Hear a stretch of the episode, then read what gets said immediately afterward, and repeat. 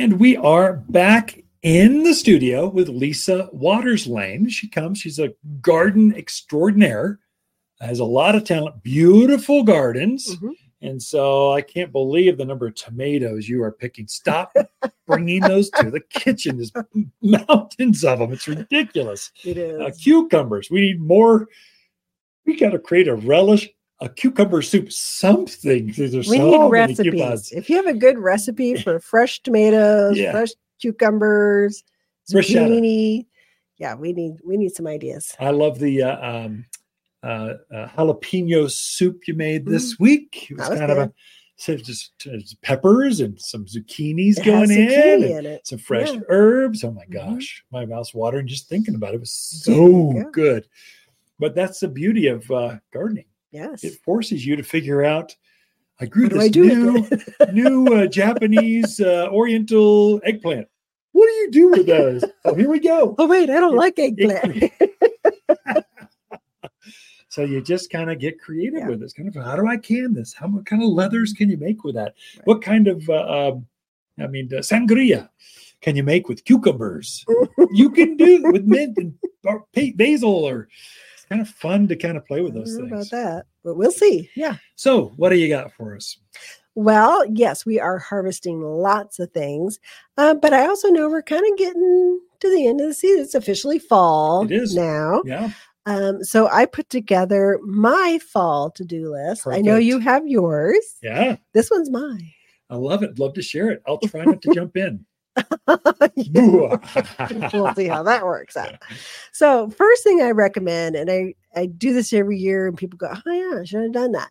But if you have a certain vegetable, certain tomato that you just loved and you thought it did really well, keep the tag or take a picture of the tag.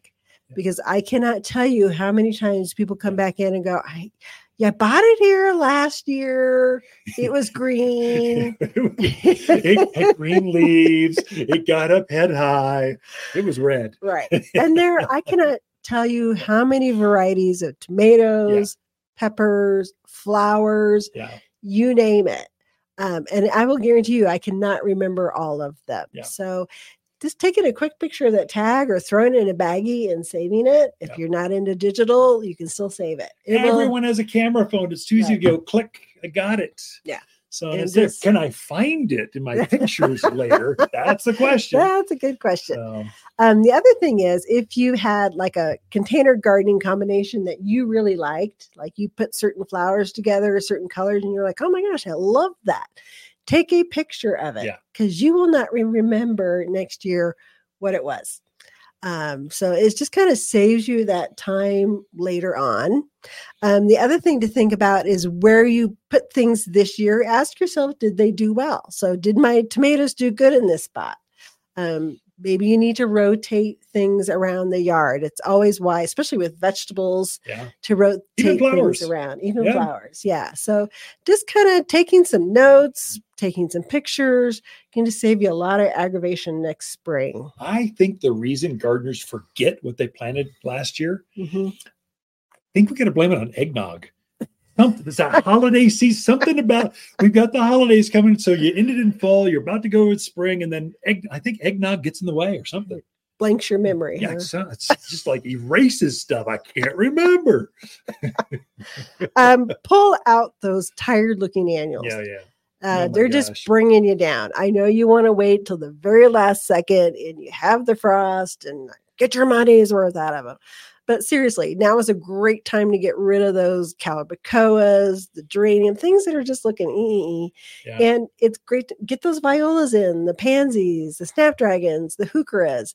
Uh, the sooner you kind of get them in and get them rooted out, they're going to be much happier going through wintertime. I think people they want to get every their money's worth, and they're afraid to kill something. It's Yeah, it's, it's looking, you know, it's so big. It's it treated me so well, Mhm. but then you're doing disjustice for for the things that you're going to plant later. So the, the violas, the pansies, the Mhm. winter blooming things, Right. they need their due as well. So if you give them time to root out, you'll get more enjoyment out of those if you kill the things now, pull them out, make it more room. So Right. you can have color year round here Oh, definitely. because it's so mild Right. if you time it right. Mhm, And this is the this is the transition right now. definitely. So if you have some things that are like some sedums or succulents that you know are not winter hardy, or say there's something you want, maybe some coleus you want to bring in and treat like a house plant Yeah. or a mandevilla. Uh, now is the time to think about getting those ready to move in because that cold's going to strike when you're not ready for it, Yeah. and then you're going to be caught flat-footed. So a lot of those pots that have been outside for the season, you, you probably want to treat them uh, before you bring them back inside. So the systemic granules are excellent for that. Um, they'll kill off any insects that are, are hanging out in that soil. Yeah.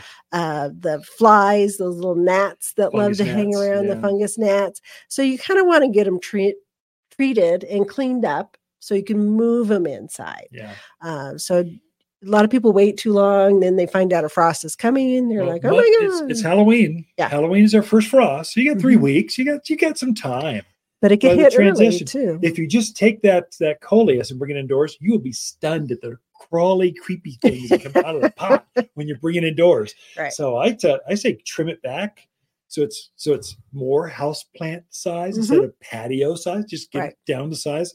Spray the foliage. I would Mhm. say with triple actions organic Yeah, spray because there's things on the foliage and Mhm. there's things in the ground. Then you treat it with the the systemic granules that'll go through the soil, killing off the Insects, the icky, creepy, it's like fungus gnats. you don't want them in your house, Centipedes and I mean just all kinds of stuff are in there. right? And then bring it indoors Yeah. before Halloween. Mhm. You'll be happy that you did that. You'll be happy and you know it. Clap hands. You'll be happy. Anyway. Okay. So it's a good time to shape up. So those summer blooming shrubs. So the uh, butterfly bush Yeah. that have kind of gone out of bloom. Trim the blossoms off. You don't Yeah. want to do major pruning. Don't do that. But you can trim up your blossoms on some of the things. Rose of Sharon's, Yeah. uh, butterfly bush. What are some other things that kind of You might be able to trim off the rosebuds and they'll Mhm. You got enough blooming. time, they might actually bloom again. I mean, Right. it's not that would not surprise me a bit, or it will hold on to that new flower bud through Mhm. all winter. So trim true. back the rosebud, the spent rosebuds. Right, right. But don't do any major pruning, but just kind of cleaning them up, making them look a little Give spiffier. them a haircut. Yeah, because they've they've done hard work all summer long. Yeah. They need a little cleanup. Um, also, think about where you want to put some evergreen shrubs in. I like it. So we look at our lar- so many of our yards are just blooming stuff or just uh, d- deciduous stuff. So they're leaves right now, but they're going to be dropping those leaves in another month or so. And then you have a yard that just looks Naked. naked. Yep. So better. think about where you want to put those evergreens. We have some beautiful evergreen trees and shrubs in right now. Uh, it's the best time to look at those things because you're not going to get distracted by all the other stuff. So, uh, because every yard, what do you always say, twenty five percent or Uh, more? yeah, of twenty evergreen? percent should be of the of the of the of your plants should be evergreen of some sort, evergreen trees, evergreen Right. shrubs, something. And I would say you can do evergreens in containers. So if you got a flower bed, flower garden like Mhm. container, and you want a, a holly in there or or Yeah. an or Definitely. they do really well in containers. Mhm. Through winter. They'll keep their foliage. They look fantastic. Right. They almost are more handsome than than some Uh-huh. of your flowery things. In Yeah. winter. And we'll do that. We, we Yeah. rip out some of that flowering stuff and put in some pretty evergreens that we can kind of decorate through the fall and winter with. So good idea, dear. Yeah, full of it. He's Alberta thinking. spruce. You want a holiday looking Christmas tree looking at the front door? It's a great one in containers. The number It one is. seller as far as evergreen Yeah. goes. very fun to decorate. Um, and also, I think, this is one I know you mentioned, but fertilize. Yeah. Can't say it people, you need don't to listen. fertilize. You know, where people come from different parts of the country, and I get it. You never really had to fertilize there, but you're not there Yeah. anymore. Yeah. And it makes a huge difference in how your trees go through the winter, uh, how they wake up in the spring, and just how they perform throughout the year. The the most important feeding of the entire year is autumn. And you mark it by whenever you see the aspens turn gold or the maples turn red, that's your cue. It's time to fertilize. Mhm. the most important you need to gran don't use don't use water soluble use granular organic fertilizers preferably bought from watters garden center but we make our own but just use an organic granular food and it's going to be a game changer thank you lisa great Mhm. advice this week excuse me lisa's guide to uh, better gardens be right back after this